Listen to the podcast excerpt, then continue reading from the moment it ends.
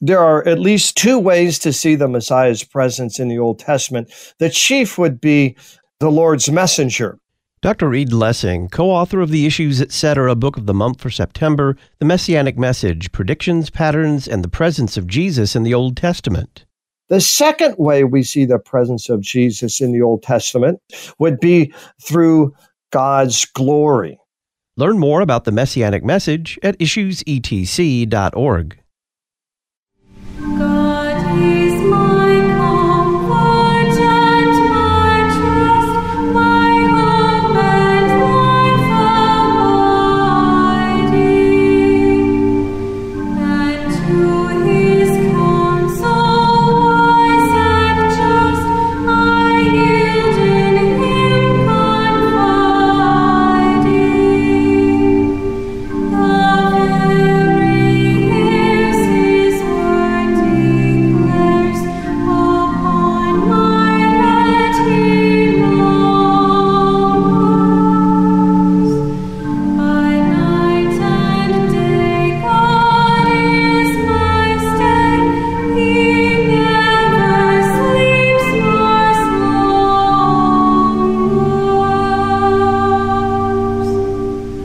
stanza two of the hymn The will of God is always best. God is my comfort and my trust, my hope and life abiding. In the gospel reading for this coming Sunday, Jesus encounters a funeral which he stops. And out of compassion, it says, he raises a widow's son from the dead. He brings life where all there was was death, and he restores to this woman her only means of support and her beloved son. So, how should we understand what Jesus does there, and how does it apply also to us? Welcome back to Issues Etc., coming to you live from the studios of Lutheran Public Radio in Collinsville, Illinois. I'm Todd Wilken. Thanks for tuning us in. It's time to look forward to Sunday morning according to the one year lectionary, the 16th Sunday after Trinity, and the gospel reading in Luke chapter 7 of Jesus raising a widow's son. Pastor Peter Bender joins us. He's pastor of Peace Lutheran Church in Sussex, Wisconsin and director of the Concordia Catechetical Academy. Peter, welcome back. Good to be with you, Todd. We have one of several accounts of Jesus raising the dead in Luke 7, the raising of the widow's son, as a gospel reading for this coming Sunday. We know what Jesus' resurrection is all about. It is about his vindication, the vindication of his sacrifice on the cross, and securing for us our future resurrection. What are these pre resurrection resurrections that Jesus performs in the Gospels all about? Sure. I think there are a number of important things that we could highlight under that question that you raise. At the beginning of Jesus' ministry, John the Baptist prepares for it by saying the kingdom of God is at hand. And he's announcing the coming of Messiah together with all of the benefits of forgiveness, life, and salvation, which includes resurrection and the restoration of the broken and fallen world.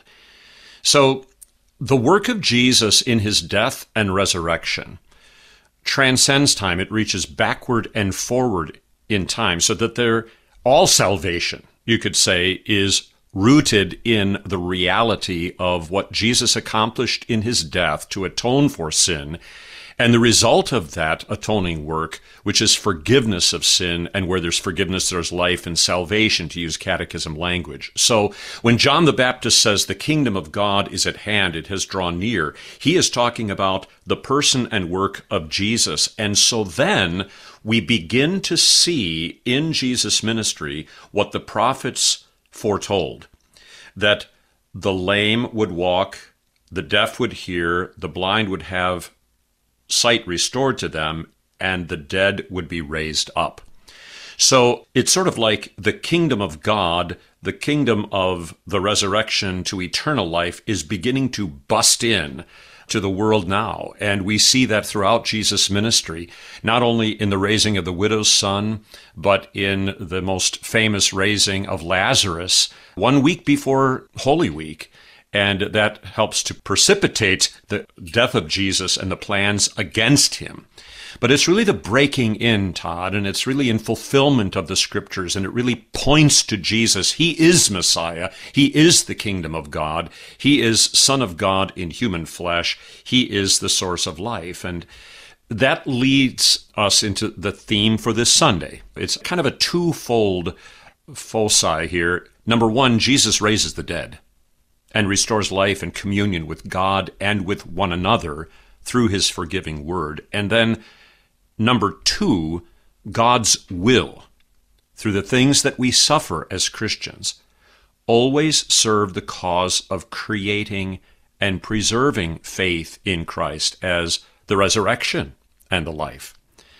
The hymn of the day for the 16th Sunday after Trinity is LSB 758. The will of God is always best. And let me just comment about that title, that assertion, the will of God is always best.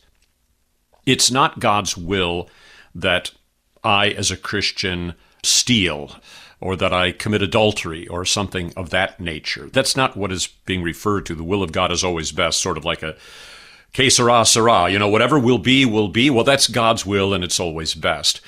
But rather, it refers to the suffering, the sickness, the death of loved ones that may intrude upon our lives, that for the Christian who believes and trusts in the Lord Jesus as his God and Savior, what God permits to come into his life, even if it is horrific suffering and grief, will always serve the cause, from God's point of view, of creating and sustaining our faith in the Lord Jesus throughout this earthly pilgrimage until the day of our resurrection.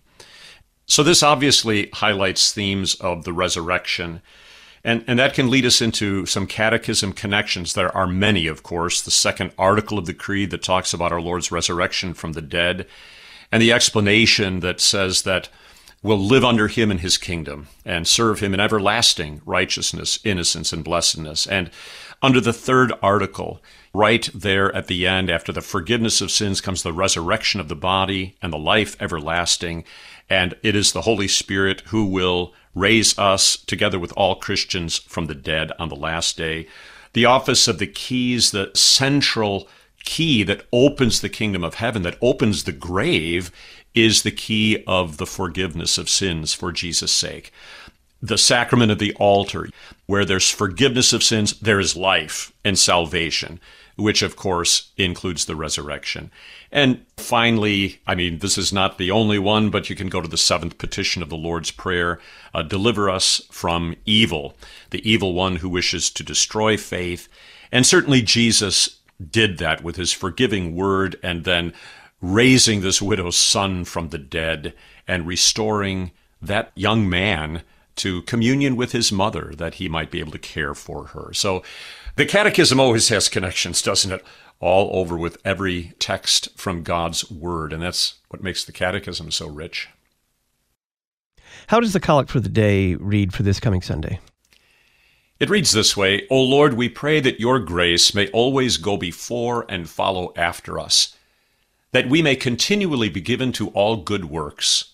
Through Jesus Christ, your Son, our Lord, who lives and reigns with you in the Holy Spirit one God, now and forever. Amen.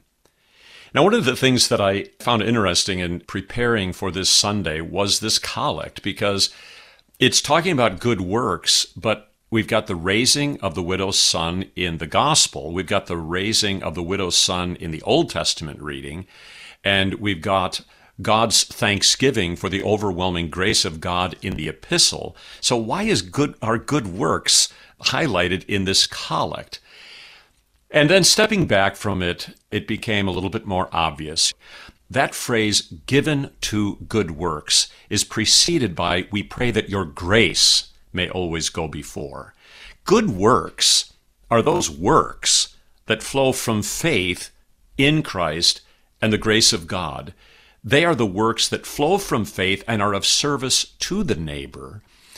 So that means that we are called to live by faith in the grace of God, and then out of that flows our loving service to one another. And Jesus restored communion between the widow's son and the widow. And the Lord did that also in the Old Testament, that they might continue to live in their earthly pilgrimage as long as God would grant them, according to his will, the grace to do so. So, I think that just the highlighting of good works flow from faith in Christ and are of service to the neighbor is an important emphasis.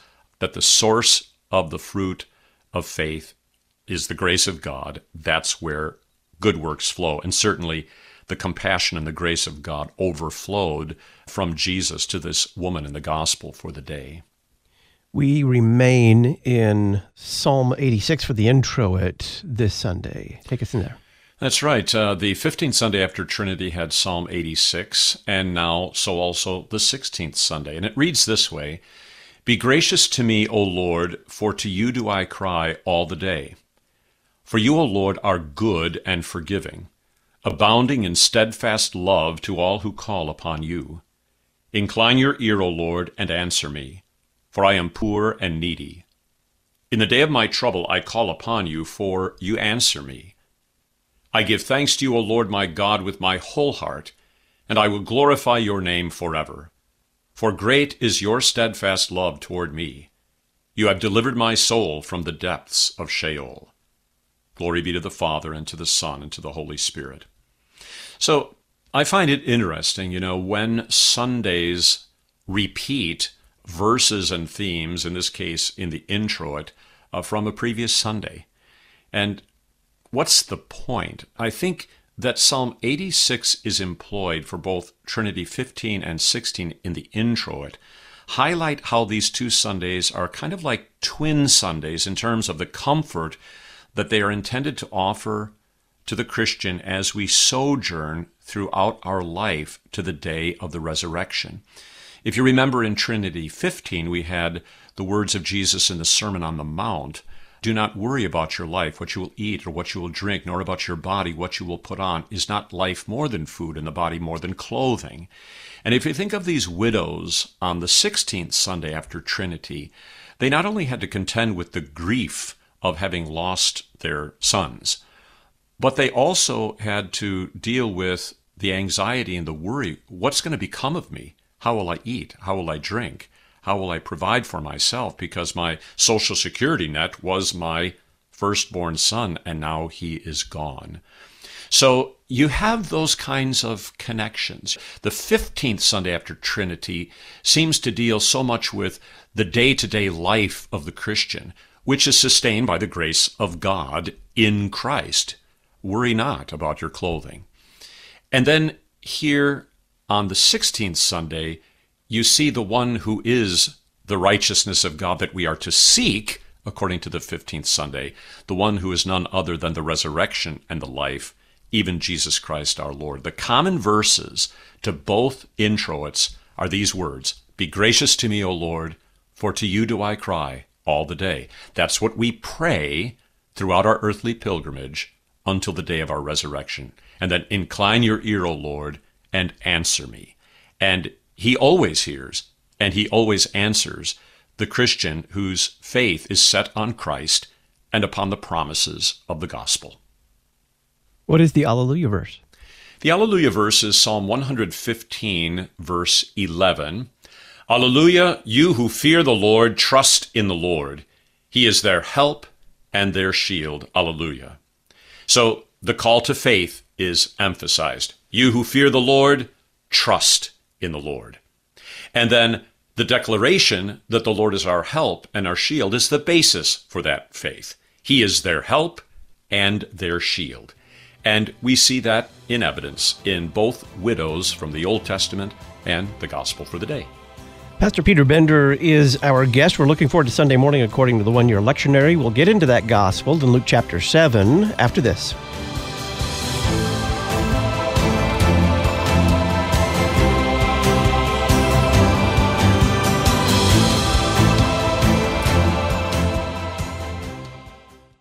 Was the reformer Martin Luther innovating or in error when he added the word alone to Romans 3:28, for we hold that one is justified by faith alone apart from works of the law?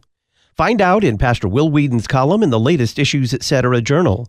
In the Wittenberg Trail feature, Dr. Donna Harrison details her journey to confessional Lutheranism from Catholicism, Scientism, mysticism, and evangelicalism the free online Issues Etc. journal. Just click the red journal subscription button at issuesetc.org. Deaconesses are women trained to share the gospel of Jesus Christ through works of mercy, spiritual care, and teaching of the Christian faith. The word deaconess means servant. Find out more on how you can serve in the Lutheran Church Missouri Synod through the vocation of deaconess at lcms.org/deaconess. Working in faith, laboring in love, remaining steadfast in the hope of our Lord Jesus Christ. LCMS Deaconess Ministry lcms.org slash deaconess. Old theology, new technology. You're listening to Issues, etc.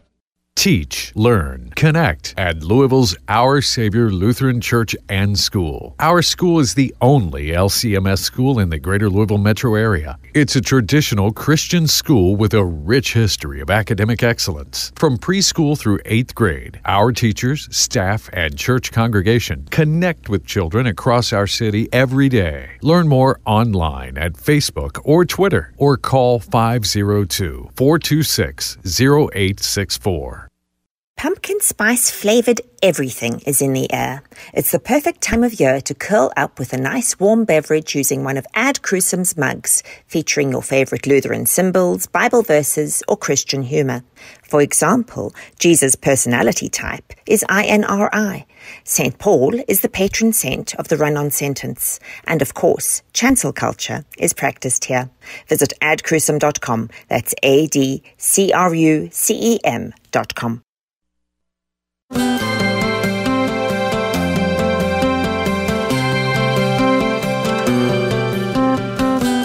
Difficult teachings of Scripture is the theme of the October issue of the Lutheran Witness magazine and covers issues like polygamy, slavery, the expulsion of the Canaanites, and more. You can receive a digital and print subscription to the Lutheran Witness for less than $20. Learn more at cph.org/witness or by calling Concordia Publishing House 1 800 325 3040, Interpreting the World from a Lutheran Perspective, the Lutheran Witness Magazine. We're looking forward to Sunday morning, according to the one year lectionary. Pastor Peter Bender is our guest. We come to the Holy Gospel, Luke 7, verse 11 through 17. Jesus went to a town called Nain, and his disciples and a great crowd went with him.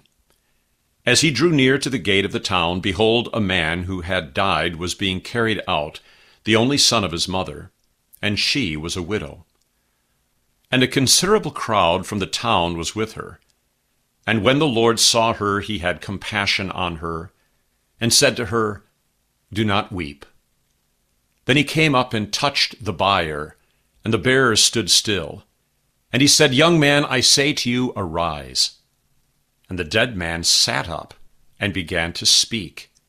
And Jesus gave him to his mother.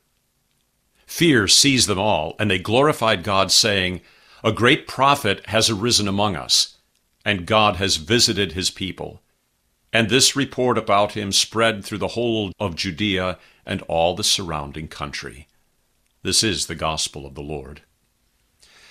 Nain is an inland village in Galilee. This presents a dramatic scene, doesn't it?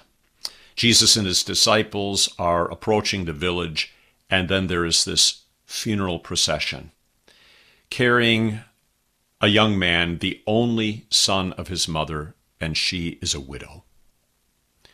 Grief over the death of a loved one is great, no matter who that loved one is. This grief is compounded. This man was the only son of his mother. She may have had some daughters, we're not told, but she certainly had no other sons. So her grief is compounded by the fact then that she is a widow. No Social Security safety net in those days. The firstborn son, especially, or the son that survived after the firstborn's death, had the responsibility to take care of his mother, especially if the husband had died. So this widow has no one.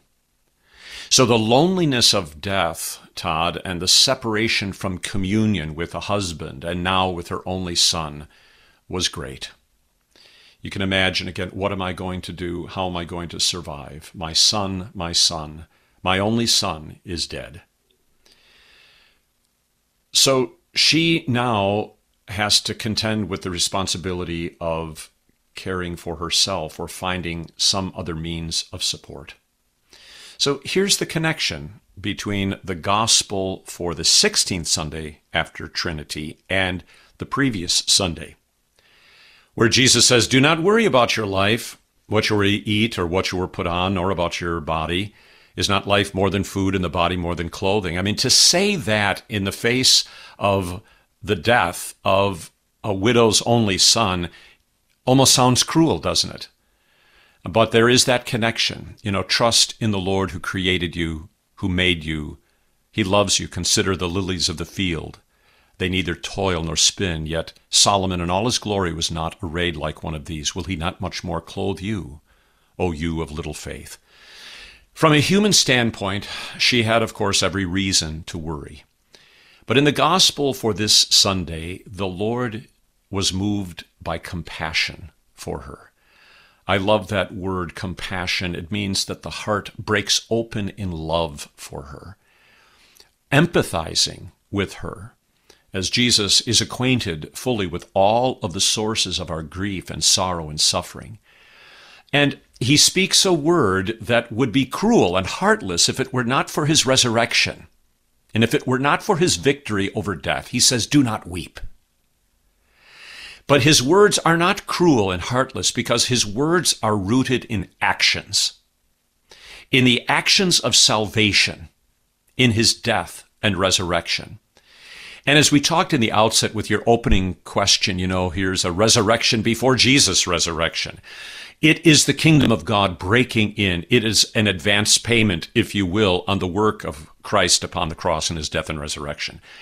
So, what does Jesus do? The things that he does in this miracle highlight the character and nature of the gospel itself. He touches the bier, the casket in which the dead man is lying. And the whole funeral procession stands still. It is as if Jesus, by this action, shows himself to be the one who arrests death itself. And indeed, that is the case. His touch of the casket would have rendered him ceremonially unclean, but his action of touching the casket indicate that he has come to assume our death into himself. The cause of death is sin and he has taken that sin into himself, and the touch of that casket indicates as much. He became unclean for us, that we might become clean in him by his forgiveness and be raised by his forgiveness from the death of sin. So, the act of his incarnation, his enfleshment, the assumption of our sin and guilt into himself as true God and true man, and his death upon the cross in atonement for our sin gives him the authority then to say, Young man, I say to you, arise. Jesus' word delivers his victory over sin and death to us.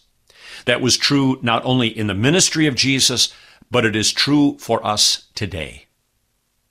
So the man sits up and he responds to Jesus' word and he begins to speak. You he made alive, Paul says, who were dead in trespasses and sins. That spiritual death gives way to spiritual life. And that spiritual life is first and foremost faith and love for Christ, and out of that, the confession of the mouth. So I believe, therefore I have spoken. This man sits up and he begins to speak. By his word, we shall be raised from the dead on the last day when he returns again in glory and the trumpet sounds. So you got Ephesians 2 1, you he made alive who are dead in trespasses and sins. And 1 Corinthians, the trumpet shall sound and the dead will be raised incorruptible and we shall be changed. That Jesus gave then this man back to his mother in the Lucan narrative is a beautiful picture of how the resurrection of the body will not only restore life and communion with God, but it will also restore life and communion with one another, with those who have gone on before us who have died in the faith. And then Luke records that fear seized them all. Why? Because the power over death had been witnessed by them in Jesus. Who is this man? And they glorified God, which is the proper response. They said, A great prophet has arisen among us. And they were right. Because the great prophet of the Lord will speak words that actually give life, that convey life, that create life where there is death, comfort where there is sadness and grief, forgiveness where there is sin, words that save and rescue God's people. And so they say, God has visited his people. And so they're recognizing in the miracle of raising this widow's son that the kingdom of God has indeed broken in. God has visited his people. It is a proper confession of faith that Jesus is God and that he has visited them with the messianic victory over sin that all of the prophets bore witness to victory over sin, over death, over the grave. And he delivers that victory to us through his life giving word. So then Luke says the report about Jesus spread through all of Judea and the surrounding country. It's significant, not only because it reported to the Jews and the elders of the people that some amazing miracles had happened, but that report indicated in the kinds of miracles that were reported the dead being raised, that the specific designation of Jesus as Son of God and long awaited Messiah is being made. So this is part of the reason when we get to Holy Week and we get to Palm Sunday, there were those pilgrims gathered there that had either witnessed the very miracles of the kingdom of God breaking in, or they had heard about them. And they had heard so much about Jesus as the one who performed these signs and wonders, testifying that he was the Christ and the victor over death that they had to see him for themselves. And so they came and they sang, Hosanna, save us now. Hosanna to the Son of David. Blessed is he who comes in the name of the Lord. Pastor Peter Bender is our guest, pastor of Peace Lutheran Church in Sussex, Wisconsin, and director of the Concordia Catechetical Academy. We will get to the Old Testament reading in 1 Kings 17 for the coming Sunday, according to the one year lectionary, next.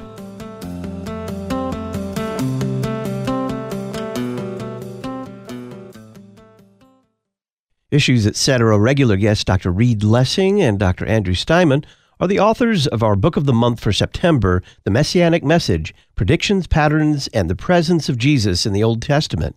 This new book is published by Concordia Publishing House. Their phone number, 1 800 325 3040, or learn more about the Messianic Message at issuesetc.org. Study the Old Testament through a Christ centered lens with the Issues Etc. book of the month, The Messianic Message. This week on The Word of the Lord Endures Forever, we are rolling right along in our adventure in Acts with Eutychus raised from the dead, Paul to the Ephesian elders, parts 1 and 2, Paul lands at Tyre, and Paul makes his way to Jerusalem. Da da da dum.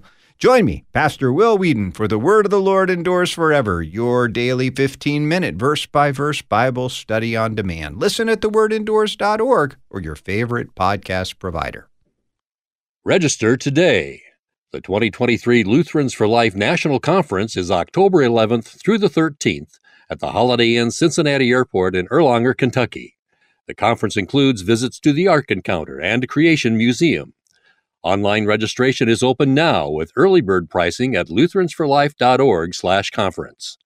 Lutherans for Life, equipping Lutherans and their neighbors to be gospel-motivated voices for life. lutheransforlife.org. Concordia University Chicago invites all high school students to attend the annual Careers for Christ weekend in person on our beautiful campus in River Forest. Careers for Christ is November 3rd through the 5th. You'll have the opportunity to learn about professional church vocations while having fun with CUC staff, faculty, and students. For more information, visit cuchicago.edu forward slash C, the number four C. That is cuchicago.edu forward slash C, the number four C. We like our crosses full and our tombs empty. You're listening to Issues Etc. At the center of our campus is Kramer Chapel, and there's a reason for that. Issues Etc. guest Dr. Arthur Just. Because it is the heartbeat of Concordia Theological Seminary. It is where we go to hear the voice of Jesus and frequently be fed with the body and blood of Christ. We sometimes call it our Jerusalem. Kramer Chapel points to the classroom, which we sometimes call Athens. It is there that we do theology, biblical studies, systematic theology, practical theology, history. We love theology here, and we love the study of it, and we love coming together in worship. It's one of the things that gives us great joy joy in worshiping, joy in studying theology. Concordia Theological Seminary is all about the joy of being in Jesus. Concordia Theological Seminary, Fort Wayne, Indiana, ctsfw.edu.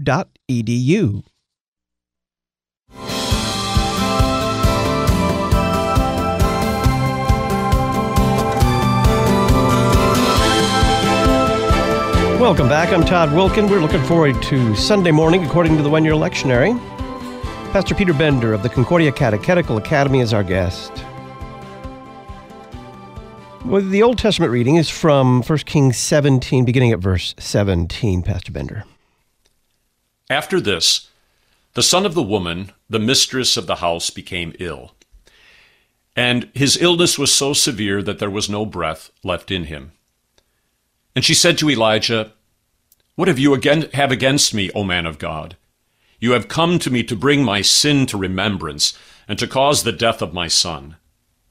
And he said to her, Give me your son. And he took him from her arms, and carried him up into the upper chamber where he lodged, and laid him on his own bed. And he cried to the Lord, O Lord my God, have you brought calamity even upon the widow with whom I sojourn by killing her son? Then he stretched himself upon the child three times, and cried to the Lord, O Lord my God, let this child's life come into him again. And the Lord listened to the voice of Elijah, and the life of the child came into him again, and he revived. And Elijah took the child and brought him down from the upper chamber into the house and delivered him to his mother. And Elijah said, See, your son lives. And the woman said to Elijah, Now I know that you are a man of God, and that the word of the Lord in your mouth is the truth. This is the word of the Lord. Now, you cannot help, Todd, but see the connection between the gospel for the day, Luke 7 and the raising of the widow's son, and the Old Testament for the day, the raising of the widow's son. And there are a lot of lovely parallels between the two. Jesus touches the casket, the body of that young man, rendering himself ceremonially unclean. Elijah does the same thing by stretching out three times on the body of this dead son. And then as Jesus cried out, Arise to that dead son, Elijah does the same, and the life comes back into him again. So it's important to note, again, we've been highlighting that there is a twin set of Sundays here, the 15th Sunday after Trinity. Do not worry about your life. Seek first the kingdom of God and his righteousness. And this 16th Sunday after Trinity, the raising of the widow's son. In the 15th Sunday after Trinity, you have the first part of the story of Elijah, where he is sent by God to the widow of Zarephath to be provided for. And he is provided for by her, and everything's going along peachy. You know, the jar of oil doesn't run out, and the flour doesn't get used up. And then suddenly, in this Sunday's Old Testament reading, this son, who had been sustained by a miracle of God's grace by that oil and meal, then gets sick and dies. And isn't this the point of connection? If God, by his word of grace, so sustained them throughout their earthly pilgrimage by the prophet's word, will he not much more also sustain them even in the time of sorrow and death? So do not worry about your life from the previous Sunday as carried into this Sunday's gospel reading that the source of life, who has provided for you throughout your earthly life, will also provide resurrection and salvation. So, does the intrusion of death into the life of this woman who had come to know the Lord through the ministry of Elijah indicate that the Lord had rejected this woman because of her sin? Absolutely not. Yet this woman's conclusion is often what we are tempted to believe. When sickness or death enter into our lives, Not the kind of death where we're expecting it, a very aged grandparent living well into their 90s finally gets sick and dies, but dies a peaceful death. It troubles us less than that premature death of a son where the parents still live. What have you against me, O man of God? she says. You have come to me to bring my sin to remembrance and to cause the death of my son. And that's the temptation which we are all faced with at times in our lives. And so the Old Testament reading and this woman's declaration gives voice to that temptation. I find the prophet's action, give me your son, so lovely. I find it to be parallel to the actions of our pastors who ask parents to give their children to us to instruct them, to baptize them, to catechize them, to absolve them, to give them the Lord's Supper. Why? That they might be delivered from eternal death and destruction. Give me your son. You know, when Elijah first went to this woman, he said, Trust the word of the Lord that I give to you. And by a miracle of God's grace, she did. And that word of the Lord sustained her. So now, in the face of death, Give me your son. As you trusted the word of the Lord before, so trust the word of the Lord now. Another thing I find so lovely here is the prayer of Elijah. It's revealing. It is a prayer of a true pastor. He feels the burdens. He feels the sorrows of those he is called to minister to. Even though we as pastors know that we have the words of eternal life, still we grieve with our members. We grieve with the sheep. Jesus wept at the death of Lazarus. So we empathize with them. We grieve with them. We cry out to the Lord on their behalf. And then we speak the Lord's comforting words. I already mentioned this threefold stretching out upon this son by Elijah, but I think we should also note that that is an allusion to both the Holy Trinity, Father, Son, and Holy Spirit, in whose name we are baptized, and our Lord's resurrection from the dead on the third day. I think both are in play here, and we should see those kinds of shadows of things to come in all of its fullness in the New Testament church and in the sacramental ministry of Jesus. That the Lord listened to Elijah is also parallel to how God the Father listens to our Lord Jesus. And he listens to the Lord Jesus because he is pleased with him on the basis of Jesus' willing and faithful work of salvation on our behalf. So by his word, he forgives our sins. By his word, we are raised from the dead. And the Father listens to the word of his Son because it is anchored in the Son's acts of salvation on our behalf. So, as in the gospel for the day, Elijah, the man of God, gives the son back to his mother, restoring communion between them and providing the care that she needed through the restoration of her son's life. So you remember those times like Jesus asks the disciples, Who do men say that I am? Well, some say Elijah. Why? You know, because Jesus was doing the same kinds of things that Elijah was doing showing himself to be the prophet greater than Elijah and greater than Moses, the one who would usher in the kingdom of God. I think it's important to note that Elijah's name means Yahweh is God, the Lord is God. And this is certainly the confession that this miracle proclaims. And it is the confession which the widow of Zarephath also confessed. She says, Now I know that you are a man of God, and that the word of the Lord in your mouth is truth. So it finds its fulfillment in Jesus' resurrection, doesn't it? So that widow's confession after the resurrection of her son, your word is truth, finds its fulfillment in Jesus' resurrection. By his resurrection, the apostles knew that his word was truth. And by the strength of his word and the Holy Spirit, they were enabled to testify faithfully even to their own deaths and persecution and martyrdom of the truth of the gospel. So our faith rests confidently upon the apostolic witness to the death and resurrection of Jesus, according to the scriptures. We're looking forward to Sunday morning, according to the one year lectionary with Pastor Peter Bender. This is Issues Etc. I'm Todd Wilken. Here's what Pastor Matt Harrison, president of the Lutheran Church of Missouri Synod, had to say about I Trust When Dark My Road, a Lutheran view of depression. Pastor Todd Peperkorn has taken a courageous step in both writing and allowing this booklet to be published. It is a journey into and through his deepest struggles. This book will be a profound blessing to many. We've produced a new audiobook of I Trust When Dark My Road, voiced by Pastor Todd Peperkorn. You can listen and download it for free. Just go to issuesetc.org and enter your email address, and we'll send you a link to I Trust When Dark My Road, a Lutheran View of Depression. On the other side of the break, we'll get to the gradual and the psalm for the day.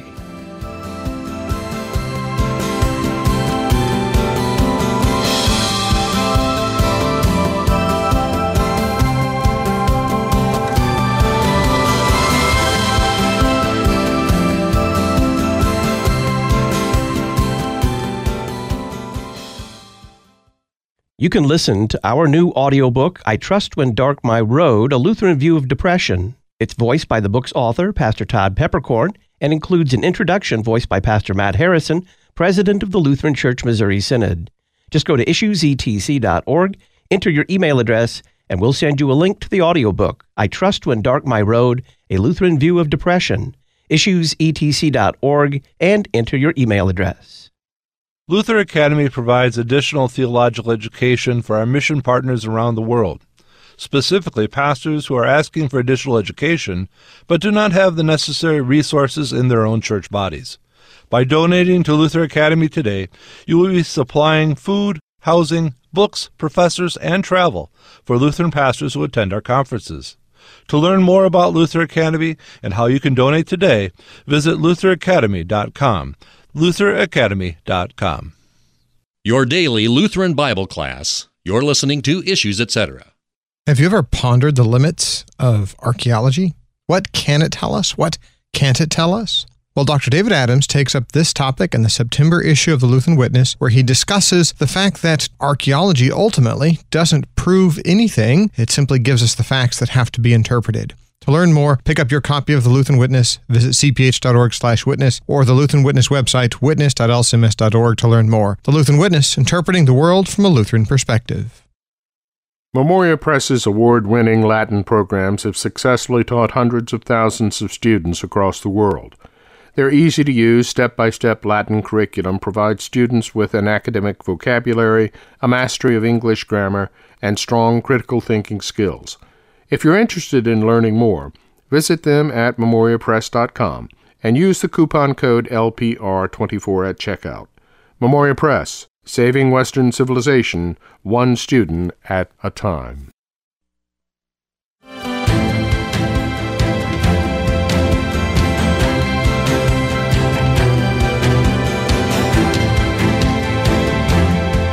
Welcome back to Issues Etc. I'm Todd Wilken. We are looking forward to Sunday morning according to the one year lectionary. Pastor Peter Bender is our guest, pastor of Peace Lutheran Church in Sussex, Wisconsin, and director of the Concordia Catechetical Academy.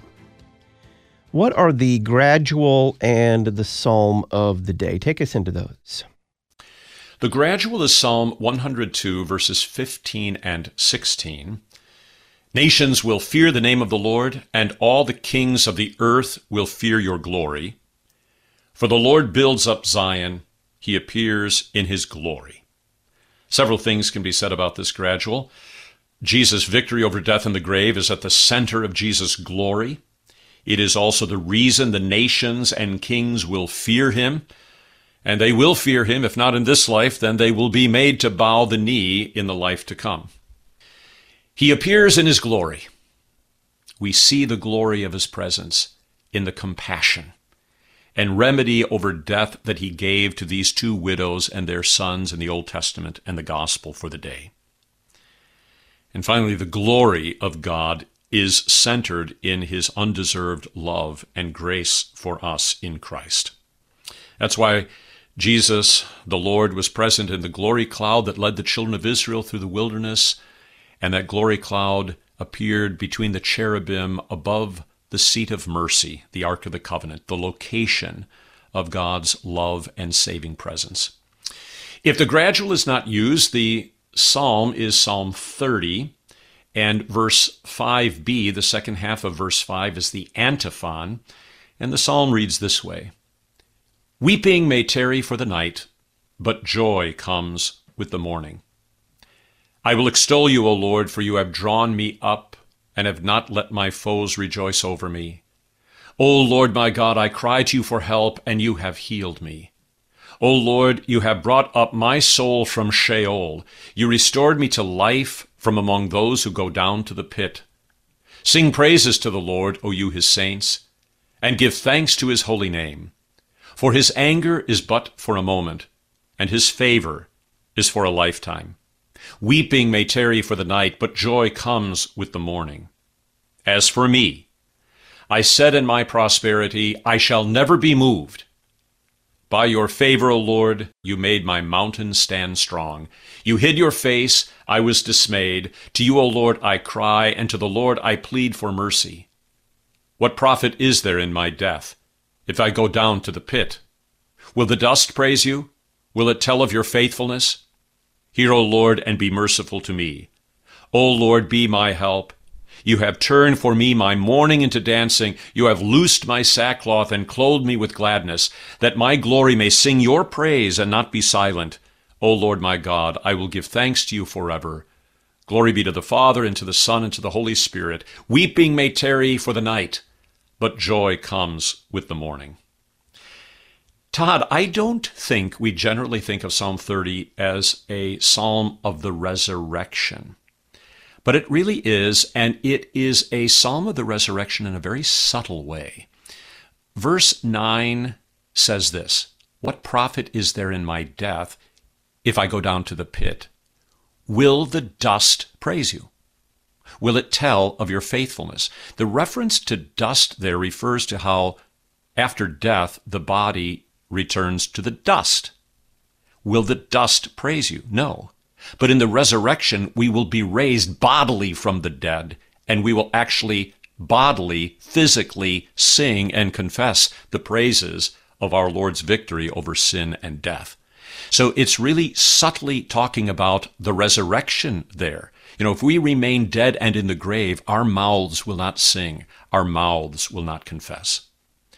So Psalm 30 articulates the transition of the believer from the mourning and sorrow of death and earthly hardships caused by sin to the joy of the forgiveness of sins in the resurrection of the dead.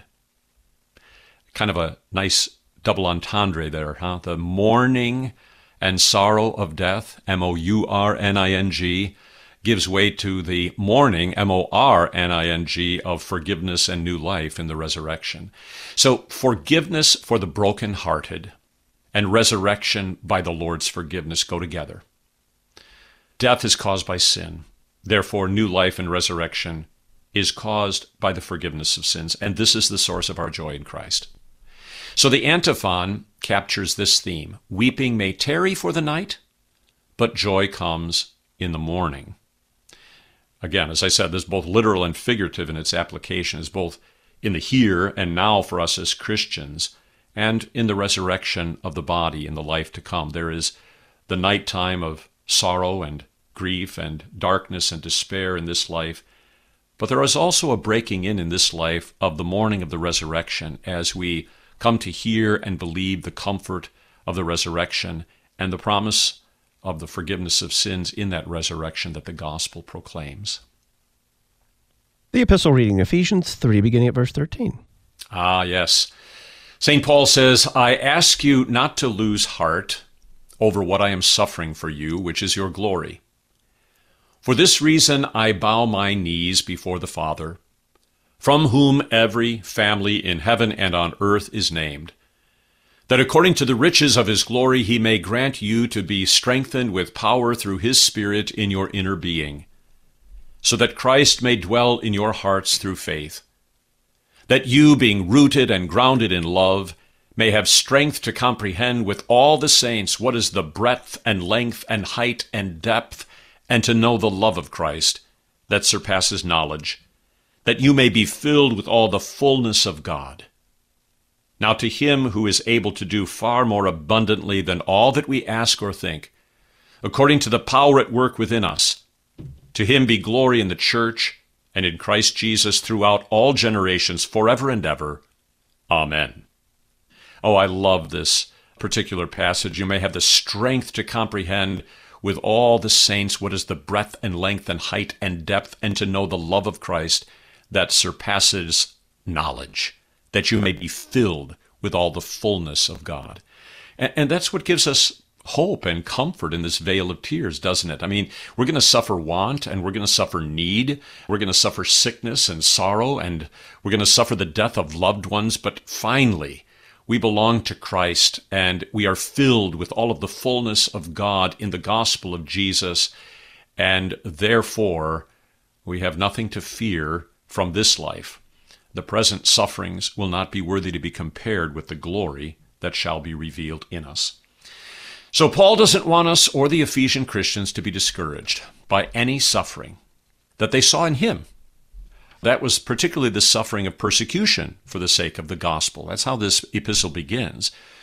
That Paul's suffering was the glory of the Ephesian Christians is a strange expression. But what it means is that through the things that St. Paul suffered in bringing the gospel to them, he not only proclaimed the suffering of Christ for their salvation, but they saw that suffering in Jesus that St. Paul endured with such fortitude and great joy as a kind of incarnational expression of the suffering of Christ for their salvation. And so that's why he calls it their glory. Uh, the glory of Christ's love and forgiveness came to them through him in his suffering. And so they should rejoice in it. So this is all anchored in the reality that it is through the suffering of Jesus that we all become partakers of God's forgiving grace, and by which he then dwells in us and gives us new life and will raise us from the dead on the last day. Paul says that he bows the knee before God because of the privilege of being taken into God's plan of salvation in delivering the gospel of Christ's victory over sin and the grave to the Ephesians and through the apostolic witness then to us.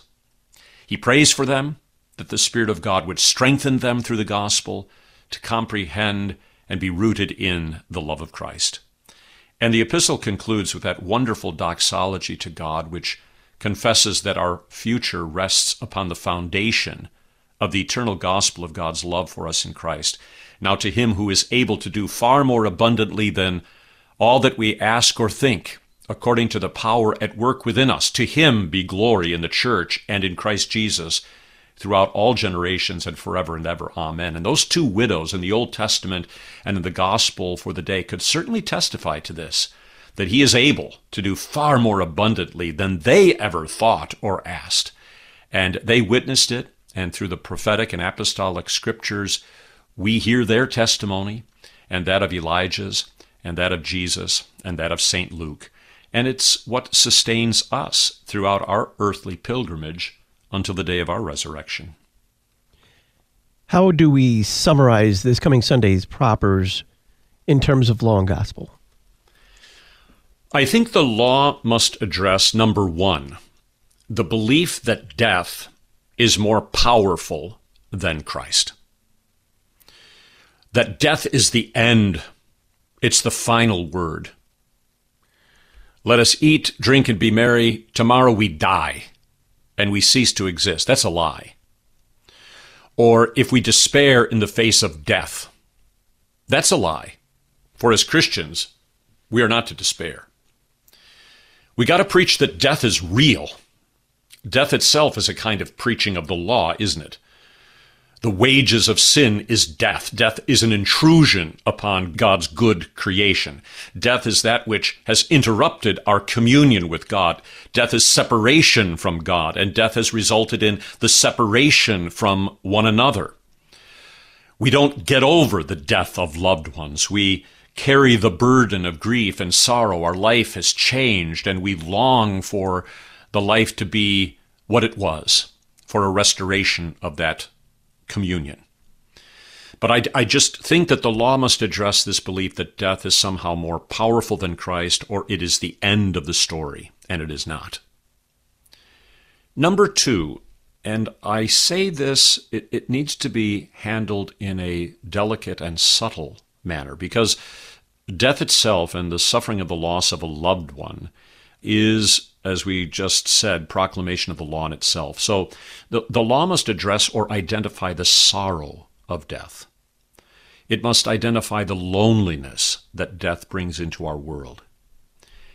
And to do so, not in a way that shames the Christian or the hearer, but to identify and empathize with the realities that sin and death cause in our lives. They are very real realities and very real experiences.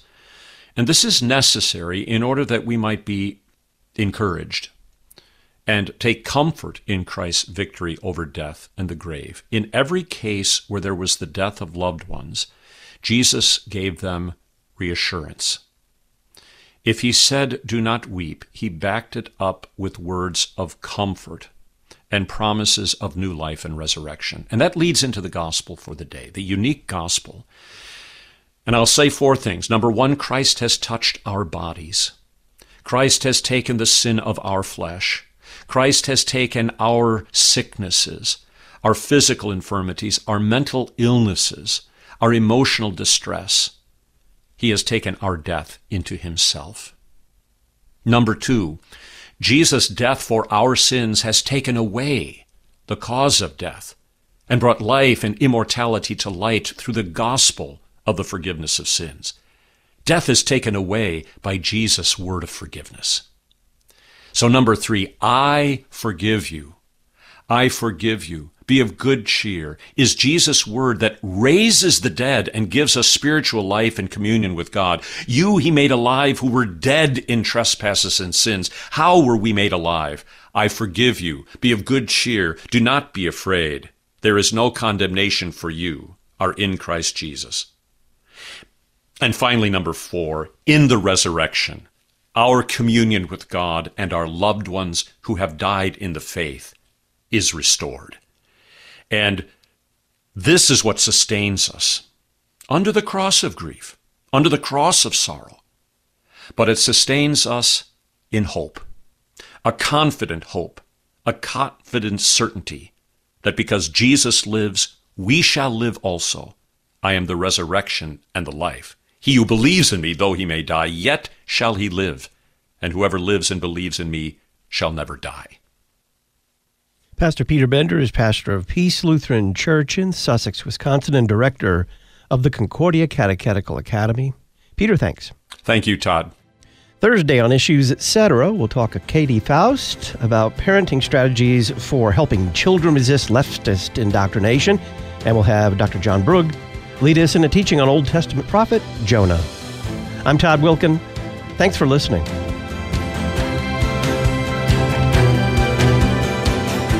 Listen weekday afternoons to Pastor Todd Wilken and guests on Issues Etc. Issues Etc. is a listener supported program. Your financial support is vital for the continuation and expansion of this worldwide outreach. Our mailing address, Issues Etc., P.O. Box 83, Collinsville, Illinois 62234. Box 83, Collinsville, Illinois 62234. You can also donate at our website, issuesetc.org. Issues Etc is a production of LPR, Lutheran Public Radio.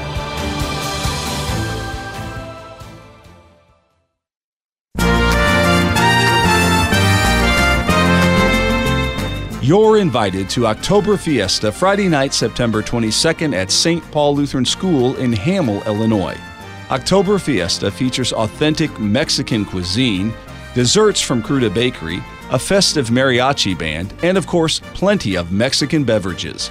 Tickets are $25. Proceeds benefit St. Paul Lutheran School, the only classical Lutheran school in greater St. Louis. Learn more at school.stpaulhamel.org. October Fiesta is sponsored in part by Ernst Heating and Cooling, Vallow Floor Coverings, Sievers Equipment, Lutheran Church Extension Fund, Baker Construction, Bunker Hill Chiropractic, and Lutheran Public Radio. October Fiesta, Friday night, September 22nd at St. Paul Lutheran School in Hamel, Illinois. school.stpaulhamel.org.